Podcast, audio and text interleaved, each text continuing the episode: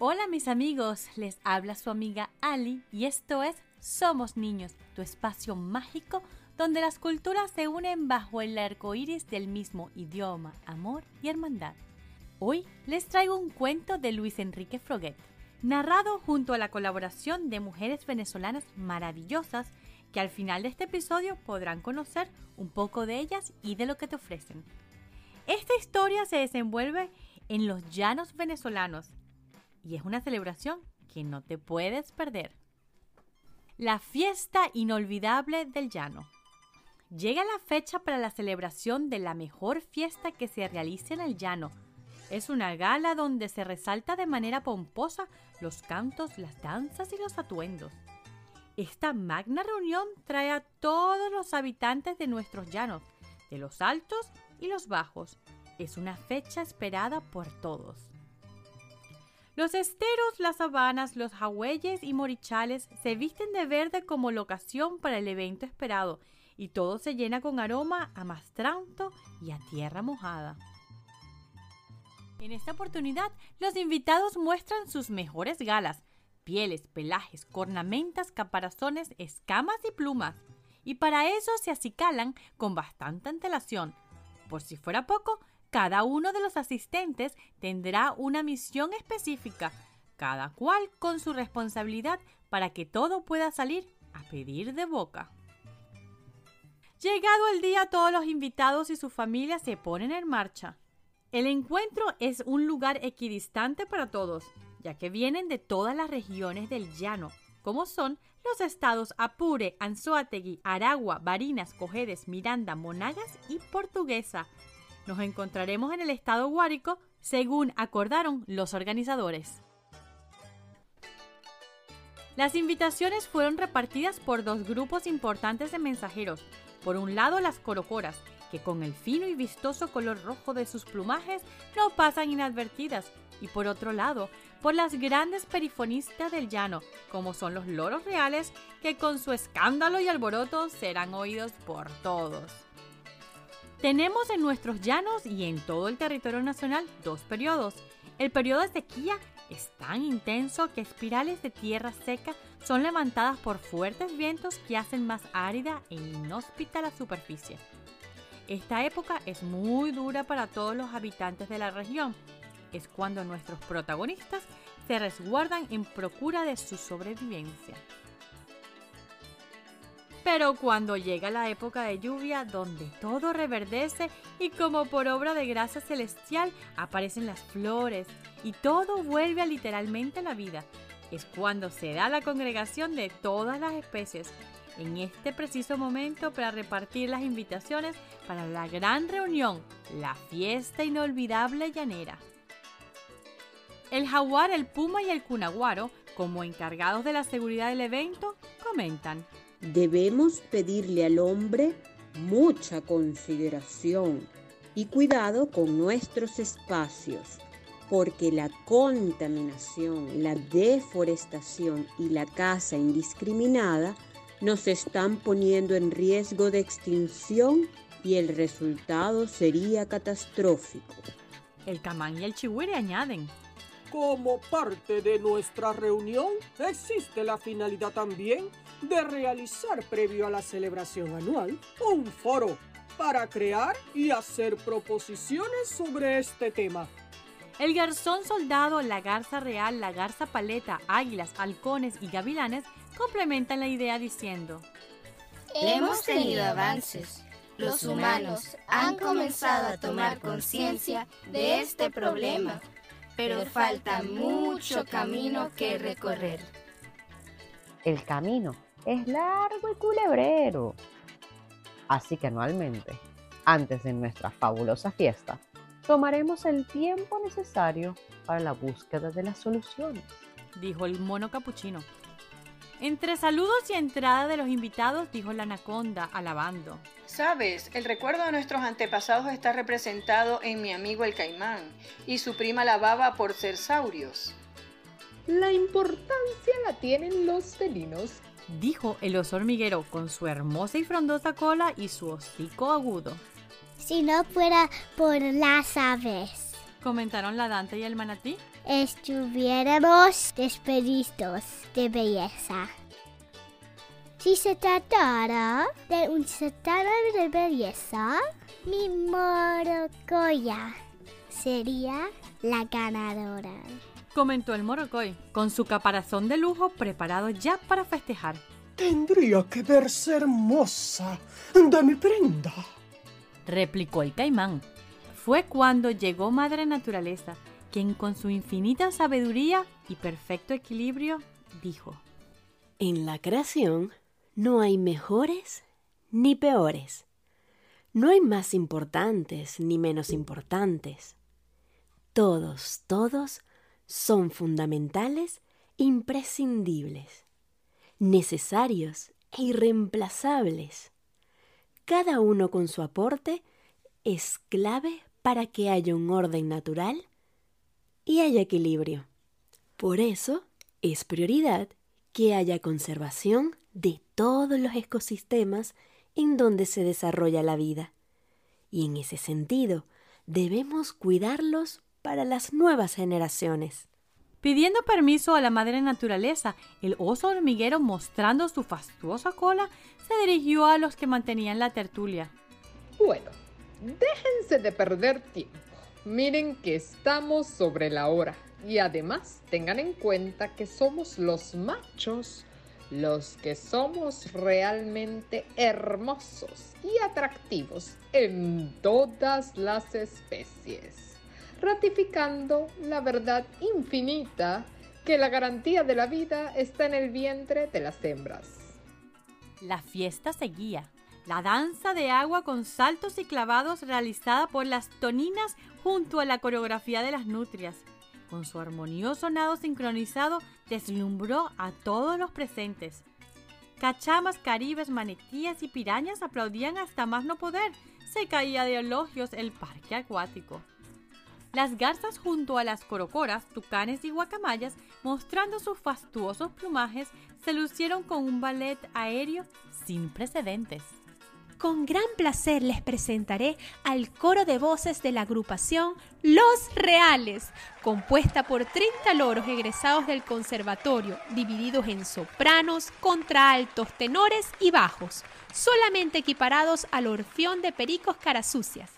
Dijo orgulloso al pavo real mostrando su hechizante y fino plumaje. Recíbalos con un fuerte aplauso. Al final la presentación se dejaron escuchar los gritos ¡Bravo! ¡Bravo! ¡Bravísimo! Emocionado el cachicamo con su recién lustrada caparazón, dijo: ¡Qué desafinado! Uy, perdón. Quise decir, quedé fascinado. Las guacharacas que integraban la coral de las voces blancas, cuya presentación fue todo un éxito, como broma a sus amigos y colegas, le gritaron a la agrupación vocal de los monos aulladores. Tienen unas voces medio odiosas. Mentira, son voces melodiosas. Bajo un sol radiante y una brisa fresca continuaba la celebración. Para finalizar la presentación musical, acompañado de arpa, cuatro y maracas, el turpial deleitó a los presentes interpretando un pajarillo con zumba que zumba y el arrendajo un entreverado acompañado en la bandola por Francisco Pancho Cuatro Manos, el Araguato. Todo transcurría de maravilla, el jaguar y el leopardo encargados del orden, luciendo preciosas pieles, no tenían ningún tipo de contratiempo. Como era costumbre, el derroche de gala se hacía notable. La familia Chihuire con su pelaje recién salido de la peluquería lucía magnífica. La elegante anaconda con sus 200 kilos de escamas brillantes como lentejuelas entraba al salón con sus 11 metros de majestuosos vaivenes. Y con porte elegante hacía su aparición el venado, mostrando su fascinante sombrero de cornamenta. Le tocó el turno al gallo deleitar al público con una tonada, pieza musical propia de los humanos de la región, llamada también canto de arreo y de ordeño. Como acto temerario y de arrojo que exige fuerza, agilidad y valentía, correspondió presentar a la pareja mariposa, vaca y toro, al circo de los macacos, siendo sus integrantes los monos titíes capuchinos y arañas. Este acto dejó perplejos y sin aliento a todo el mundo. Era imposible no deslumbrarse por lo vistoso, elegante y colorido del exquisito plumaje del grupo de guacamayas y tucanes, invitados de manera especial por los organizadores. Transcurría el festín con un sentimiento de felicidad. En el momento en que se prendió el baile, los primeros en salir a la pista fueron las parejas de caballos y marrones, que zapatearon el joropo con mucho ritmo y sabrosura, y fueron los últimos en retirarse. No se perdieron ni una sola pieza, integrada por las lapas del ritmo y dirigida magistralmente por el maestro Lapo Mayor. El caimán del Orinoco y el cochino de monte reclamaron a los organizadores no haber sido atendidos debidamente. No nos han traído las bebidas. El señor Venado respondió. No se preocupen, que Morocho el Morrocoy y Pepe la Pereza son los encargados y ya vienen. A lo que Cochino de Monte objetó. Claro, ya sé por qué no llegan. sin nadie advertirlo, sin que nadie se percatara por la alegría de la gran fiesta, apareció la señorita Luna en el firmamento, acompañada de sus fieles amigas las estrellas y con ellas la noche marcando el fin del evento. No hubo quien no disfrutara hasta el cansancio, todos felizmente satisfechos por el logro obtenido, por el trabajo en equipo, estaban sumamente complacidos.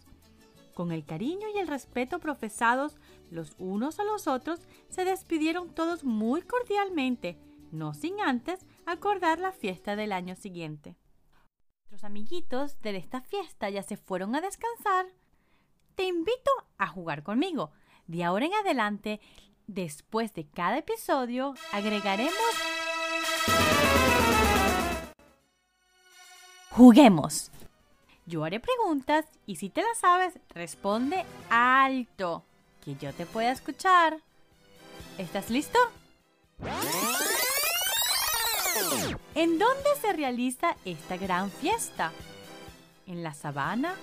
¿En el llano? ¿O en la costa? A ver, a ver, a ver. Sí, en el llano, especialmente en los llanos venezolanos.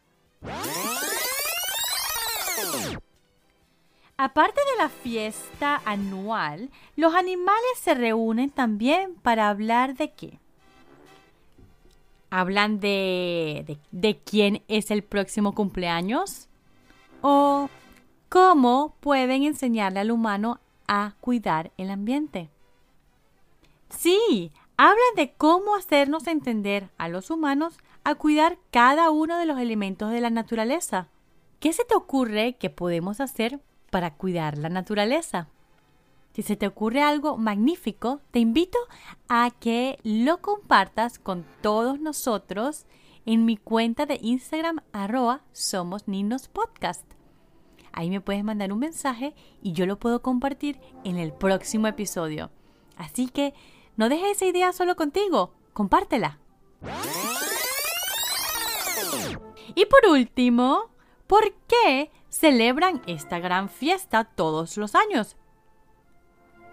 ¿Porque es el cumpleaños del caimán? ¿O porque se terminó la sequía? ¿O porque están muy aburridos? Sí, celebran que se acabó la sequía, que sobrevivieron y que la vida está de nuevo activa. Por eso celebran esta inolvidable fiesta del llano. Gracias amigos por jugar conmigo y espero que te haya gustado esta nueva sección de mi podcast, hecho con mucho cariño para ti. Además, quiero volver a agradecer a mis amigas que hoy participaron en este fabuloso episodio. Gracias a Carolina Van Pampus, cuentera y autora de muchos libros como Venezuela en Libertad. Hoy nos representó al oso hormiguero. Claudia Hidalgo, autora de ABC Recuerdos de Venezuela, y hoy estuvo como El Pavo Real. Iraima Santil, autora de Hilos de Colores, y hoy junto a sus hijos representaron a las garzas, las águilas y los gavilanes. María Ángel Oquendo, fundadora de Granito de Magia, estuvo como la madre naturaleza y las guacharacas. Andreina Bocardo, maestra de español para niños que viven en el exterior, como la anaconda. Lismar Marcano, autora de muchos libros infantiles, como es La locada sorpresa de Agustina, y hoy nos representó al caimán y al cochino de monte. Tatiana Hilaramendi, autora de Mamá Tricolor, como El jaguar y el venado. Marina Uzcategui, bloguera de Puri Puri Tales, como El mono capuchino y el cachicamo. Y por último, mi hija Julia, como el morrocoy y como la danta. En mi descripción les dejo más información de todas estas mujeres para que conozcan un poco más de lo que ellas hacen. Y hasta la próxima, amiguitos. Recuerden, quien tiene un amigo tiene un tesoro. Gracias a todos. Somos los niños y nos gusta jugar. Niños, nos gusta